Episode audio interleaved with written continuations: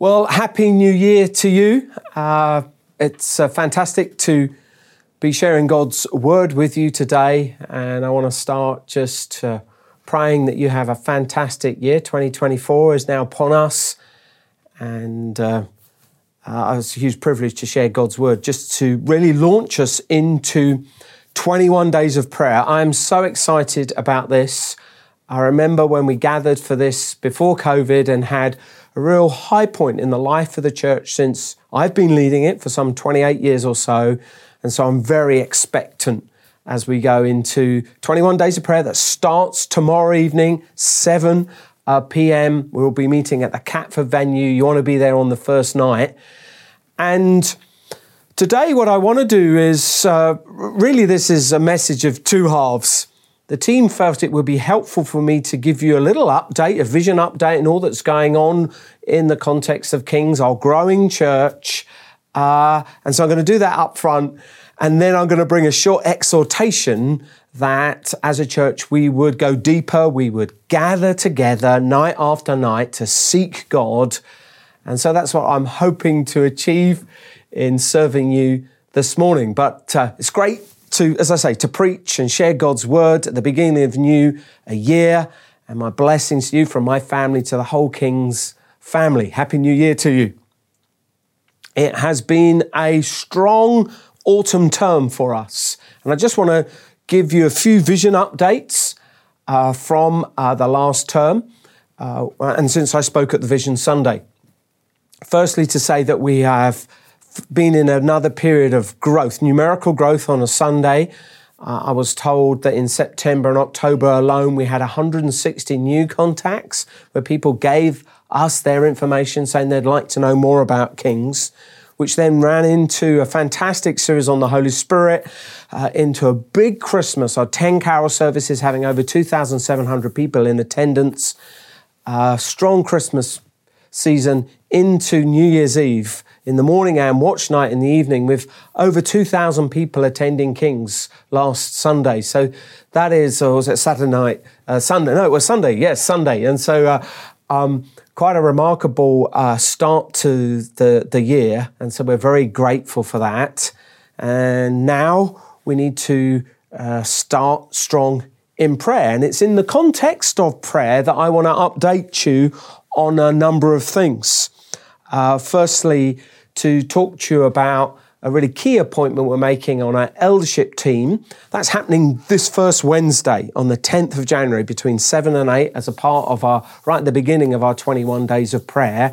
We want to lay hands on Ernest uh, and we're going to do that. Dave Devonish, who oversees the church, will be with us for the evening. And so if you're coming in this first week, Wednesday would be a good one to be at. Actually, Monday would be a great one to be at. And Tuesday, we've got visitors from the States with us. So there's a lot of exciting things right at the beginning of uh, our twenty-one days. But eldership's really important. They are the fathers of this particular family. And uh, we commend Ernest to you. And it's great to hear such positive feedback about him. And we'll be laying hands on him on Wednesday. Uh, Jesus, when he chose his disciples who became the apostles, it says in Luke's gospel, one of those days, Jesus went out to a mountainside to pray and spent the night praying to God. And when morning came, he called his disciples to him and chose twelve of them, whom he also designated apostles. Or in the New Testament church, when Paul and Barnabas are leaving churches they've planted, they leave churches in the care of elders. In fact, in Acts fourteen twenty-three, it says, Paul and Barnabas appointed elders for them in each church and with prayer and fasting committed them to the Lord in whom they had put their trust. So they put their trust in Jesus, uh, but Paul, uh, as a part of his apostolic ministry, uh, laid hands on uh, men to lead as fathers in the church, in the church family, and it's recorded here in Acts fourteen. And they did it in the context of prayer and fasting. So it's very appropriate for us as we begin the church year in prayer. And as many of us fast, I'm going to do a partial fast, uh, which means I have breakfast and then I don't eat until after the prayer meeting. Uh, I continue working, and so that is just it's just the, a kind of life balance thing for me. But I find uh, that uh, by the late afternoon, uh, I'm becoming aware of my lack of food and energy, and it helps me lean into God. It, fasting, on at least at one level, makes you aware of how human you are and how quickly you run out of steam without sustenance. And therefore, it helps you lean into God. I find it makes me more spiritually attuned to the Holy Spirit. And so it's a great discipline uh, I found to do at the beginning of the year as we pray together. It's also a great crash diet uh, after the excess and fun of Christmas. Uh, so we start um, with a strong start to the twenty-one days, and we'll be praying for Ernest on the Wednesday. I also want to take the opportunity to let you know that Ozzy, many of you know Ozzy, is one of our elders. He's based on the Beckenham site. He's one of our trustees as well. Well, we've asked Ozzy to become chair of trustees from September. It's a really key role in the governance of a local church. So we wanted to let you know about that. Simon Linley, who's served in that role for many years, is actually stepping back. We're very grateful for, to him, but he's just felt it was the time to hand on. And uh, in fact, he's been good enough to just stay on a couple of years more than when he originally approached me, because we wanted to get things in place with Ozzy, and that's all come good now. I also want to make you aware of just two Uh, pastoral leadership decisions we've taken, where we've asked Tristan and Joe to step up to become associate pastors amongst us. I will retain the role of lead elder, senior pastor, but we just want to recognise these uh, guys. Uh, Tristan, actually, in many ways, he's going to continue doing. He, he's been our executive pastor for a number of years, which we're just going to give him more to do. And so he's going to broaden into a more pastoral role, as well as still overseeing the executive part of church life, which for us is finance, legal, facilities, operations, all that side. He's, he's already involved with the Beckenham site and the Lee site in a pastoral way. And at the same time, we want to recognise Joe. Uh, Joe is leading the thriving Downham site, but he's been sitting in on our senior leadership team. He's preaching a bit more. I hope you're enjoying his gift of teaching. And we just want to recognise what God's doing with him. And so we've asked him to step up, and he's going to get involved a little bit more with Catford as well over this term. So just a couple of leadership moves that we wanted to uh, bring you up to date with. I hope you can see the wisdom in those decisions. Um, we uh, are now... Uh, Not far off from moving to two meetings uh, on our uh, Lee venue. Uh, we've actually got a date for that now. We're going to we're going to make the move on the seventeenth of March, uh, and Lee will go to a nine thirty and eleven thirty. And to just help sync the church up, we're going to move the Catford meetings to from nine thirty to ten a.m. and twelve noon. So it'll be nine thirty, eleven thirty at Um, Lee, and then ten and twelve at Catford. Oh, we're not short of people wanting to join our church at the moment, Kings. We are in another season of growth, pretty fast for us. It's very exciting to see the hunger people have to uh, know Jesus, experience the Holy Spirit, be well taught, get into community. But it does stretch our care infrastructure. I guess Jesus knew this, didn't he, when he's it's recorded in Matthew's Gospel, Matthew nine. And then he said to his disciples, "The harvest is plentiful, but the workers are few. Ask the Lord of the harvest, therefore, to send out workers into his harvest field." That would be our testimony, particularly in this, well, this church year that started in September and through the autumn term and through into Christmas and into Watch Night. I'm very expectant as we start through January uh, that there are many people that want to know God, but what, what Jesus prays for is for workers. And so I know I asked you about this in September at the Vision Sunday, that we need many people to step up and carry and care for the load, whether it's in group leadership or serving on Sunday. Uh, and we'll definitely need to do that as we multiply another meeting, this time on our, our Lee venue.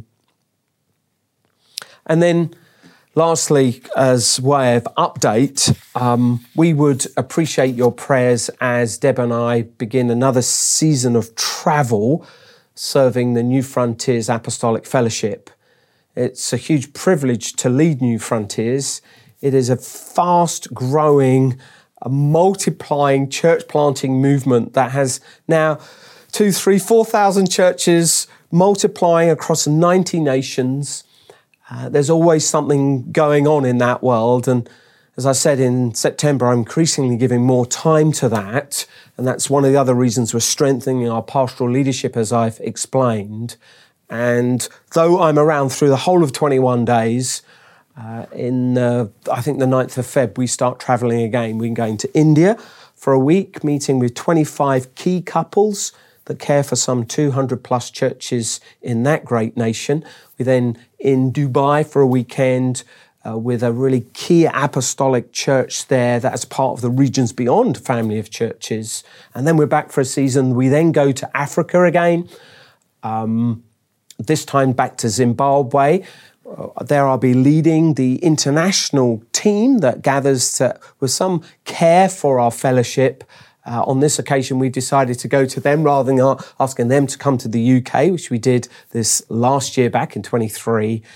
Uh, so that's a key meeting. We're then back for a week. I think we then go to the States. We're back. We then go to Georgia. We're back. I think we're going to France with our local church team. That gets us to June. And then there's a possibility of trips to Kenya, back to the States, uh, Cyprus uh, later in the year. So it's a pretty full program. And so therefore, if you see him on a Sunday and I'm looking a little glazed over, don't take it personally. It's just I've got a lot on my mind. And to be honest, the least of my concerns is this local church, which is thriving. I was able to travel around on watch night and see each of our three buildings full. Unfortunately, we couldn't meet on Beckenham because we hire a school. We'll continue to do that going through this year, of course. Um, but uh, to see the church in such vibrant health, it comes with real joy, but it comes with real responsibility for us as a local church to realise that we have a big vision to resource many beyond ourselves. And that's what's great while we're coming to pray at the beginning of this year. There's much gospel expansion uh, for us as a community. So, hey, look, there are some updates. Uh, giving's going well, by the way. Thank you for the additional one hundred thousand. We just about made that uh, when we went for that in October. So all good there. We'll keep you up to date if we get a little bit behind. But at the moment, we're about on target for our two point four million. So Uh, I'm encouraged by that, but let's keep being generous and bringing our first fruits. Let's keep honouring God, uh, and then He will He will bless us and continue to to bless us uh, as He is. So hopefully that was helpful. That was in the sense the first half, and now I'm going to make a quick jump transition to really bring a short exhortation to the church to gather to pray. I don't know how you find prayer meetings. Some people love them. My experience is most people that come to church find them a little bit tricky, and they either don't think they're spiritual enough, or they're not sure what's going to go on, or life's busy. I just about make it on Sundays. Don't ask me to come out midweek. I don't know what stops you or hinders you getting in the room, but I want to bring an encouragement, a challenge, an exhortation to the church to gather to pray together.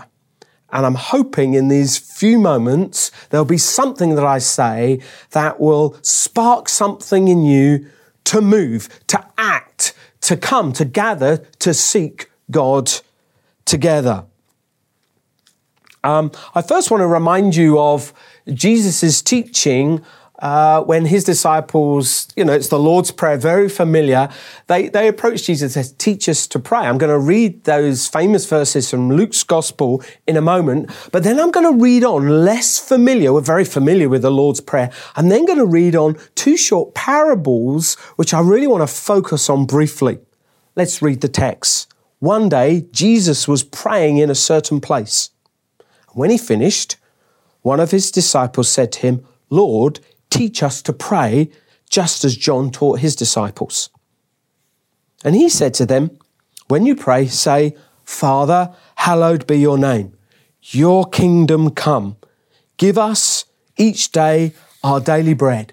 Forgive us our sins, for we also forgive everyone who sinned against us. And lead us not into temptation. And then he said to them, suppose one of you has a friend And he goes to him at midnight and says, "Friend, lend me three loaves of bread, because a friend of mine on a journey has come to me and I have nothing to set before him." And then the one inside answers, "Don't bother me. The door is already locked. My children are with me in bed. I can't get up and give you anything. I tell you, though he will not get up and give him the bread because he is a friend, yet because of the man's boldness, he will get up and give him as much as he needs." Boldness, boldly come. And so he goes on, "I say to you, ask and it will be given to you. Seek and you will find. Knock and the door will be opened to you. For everyone who asks receives, he who seeks finds, and to him who knocks the door will be opened. Which of you fathers, if your son asks for a fish, will give him a snake instead? Or if he asks for an egg, will give him a scorpion? If you then, though you are evil, know how to give good gifts to your children, how much more will your Father in heaven give the Holy Spirit to those who ask him?" So I'm not going to focus on the famous Lord's Prayer. I'm just going to focus br- briefly on these two little parables. The first tells a story of a friend going to a friend because someone's come to his house.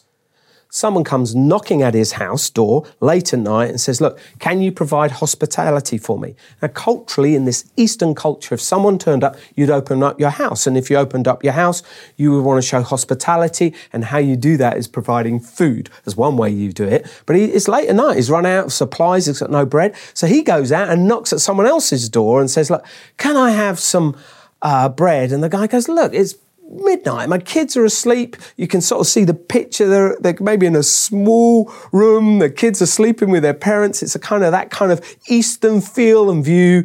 And he says, "Oh, I don't really want to do this." But because of the boldness, the persistence of the friend asking a friend for help, the scripture says he will give him the bread, which he does. And therefore he can go back and provide hospitality to the person that is visiting.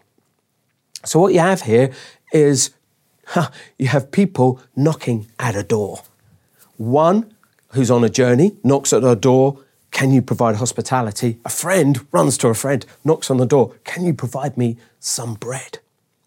It then goes on to tell this story, maybe more familiar with this one, about, you know, this parallel. Well, if, if you ask, seek and knock, if you ask, seek and knock, it says six times in the passage, ask, seek, knock, ask, seek, knock.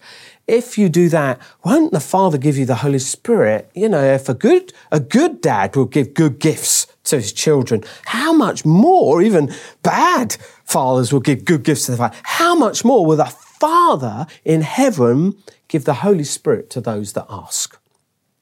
And so basically I have these two parables after the teaching on the Lord's Prayer of application, which really focus on be bold in your asking, be bold in your coming. Seek, knock. Um, Tom Wright, who some of you will know is a, a, a really great writer, scholar, says, "Jesus is encouraging a kind of holy boldness, a sharp knocking on the door, an insistent asking, a search that refuses to give up." And that's what our prayer should be like. I uh, I want to ask you, I want to invite you to get in the room. You need to get in the room. And when you do, you need to come boldly and approach with faith. Hebrews four puts it this way: "Therefore, since we have a great high priest who has ascended into heaven, Jesus, the Son of God, let us hold firmly to the faith we profess. For we do not have a high priest who is unable to feel sympathy for our weaknesses, but we have one who's been tempted in every way, just as we are, yet did not sin. And let us then approach the throne of grace with confidence," or boldness, "so that we may receive mercy and find grace to help us in our time of need." You need to get in the room. So here it is, Kings. I'm asking you all to come to uh, the twenty-one days of prayer. In fact, I'm asking everyone that calls Kings the home church to come at least one evening a week. Now, all of you can do that. I know you're all busy. Unless you're away uh, on business, holiday, you're unwell, I'm sure you can prioritize one hour, seven to eight on one evening. Many of us will do a lot more than that. I'm going to try and get to all of them. I think I can probably get to nineteen or twenty of them with some family commitments and a work commitment that I need to be away for a day. But I'm, I'm, I'm, I'm all in. And I'm encouraging you to be as well. And for some of you, the problem is simply the inertia to get in the room. I want to ask you, come on, it will do you good. And it will be great to be with God's people seeking Him. And as we do, we'll boldly approach. We'll boldly approach because that is the exhortation that the Scripture gives. And when we're in the room, we'll then secondly be God-focused. God-focused. I want to just draw your attention to a New Testament prayer now. Um, a New Testament, you know, the New Testament church as recorded in Acts. Familiar again, just want to bring out some and re-emphasize a couple of things that maybe I've mentioned before. This is in Acts four twenty-three. On their release, Peter and John went back to their own people and reported all that the chief priests and the elders had said to them. And when they heard this, they raised their voices together in prayer to God. Sovereign Lord, they said, you made the heavens and the earth and the sea and everything in them, and you spoke by the Holy Spirit through the mouth of your servant our father David. Why do the nations rage and the people plot in vain? The kings of the earth rise up and the rulers band together against the Lord, against his anointed one. Indeed, Herod and Pontius Pilate met together with the Gentiles and the people of Israel in this city to conspire against your holy servant Jesus, whom you anointed. They did what your power and will decided before should happen. Now, Lord, consider their threats and enable your servants to speak your word with great boldness. Stretch out your hand to heal and perform signs and wonders through the name of your holy servant Jesus.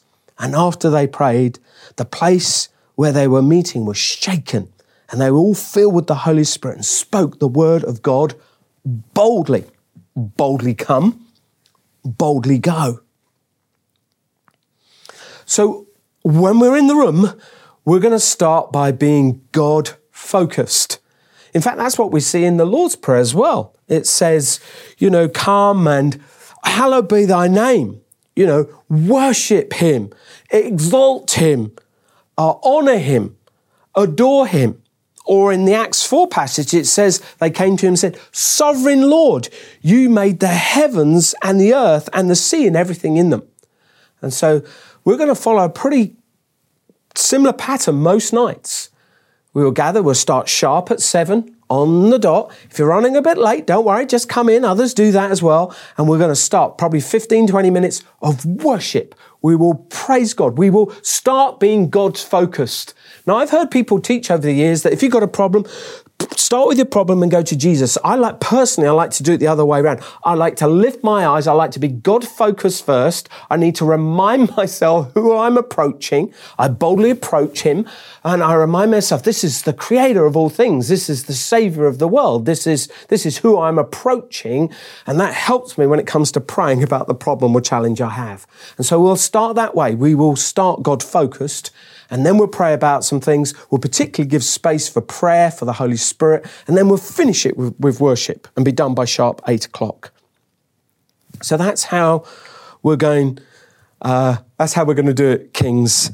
And um, uh, one of the other things that we'll probably do is we will take the opportunity on occasion to raise our voices together. So there's something that we need to get more confident and used to, that there are times as a church that when one of the leaders says, let's just all pray out, that we all put words on our faith into the area that we're seeking to pray into. And then lastly and quickly, um, we'll be together. What we're going to do, we're going to pray. We're going to pray. I, in fact, to illustrate this, I've just got this picture again. This is sometimes how I prepare. It just visualizes it for me. I hope it does for you. On this occasion, I'm looking at the famous uh, landing that happens at the end of Ephesus. Uh, sorry, the letter to Ephesians. And uh, um, Paul these famous words about the armour of God, and everyone's familiar with this, you know, the picture of the armour of God, and it's a, like it's, a, it's taken from the picture of a Roman soldier, and we've got, you know, we're we're not fighting against flesh and blood, there's the devil and his schemes, and so it's a spiritual warfare, and so we need to put on the armour. I want to draw your attention again, not to the maybe the famous bit, but just a few land verses. Paul lands his teaching on spiritual warfare and the army of God in verses eighteen to twenty, and he says this, and pray in the Spirit on all occasions with all kinds of prayers and requests. And with this in mind, be alert and always keep on praying for all the Lord's people. And pray also for me that whenever I speak, words may be given so that I that I will fearlessly make known the mystery of the gospel, for which I'm an ambassador in chains. Pray that I may declare it fearlessly as I should. Oh, so much one could say here, but quickly just to say, the emphasis on prayer in the context of battle. Five times. Pray, prayers, praying, prayer, pray. But also pray that I may declare the message fearlessly. I may proclaim the gospel with boldness or confidence. Or as it lands in Acts four, when it says, and they were all filled with the Holy Spirit and they spoke the word of God boldly. So I'm hoping, Kings, as we gather through twenty-one days of prayer, we will boldly come. Come boldly. Approach the throne of grace. Come with confidence. Come knocking, that we will encounter the Holy Spirit. We will be changed from the inside out, and we will leave and we will proclaim boldly. We will boldly come and boldly go.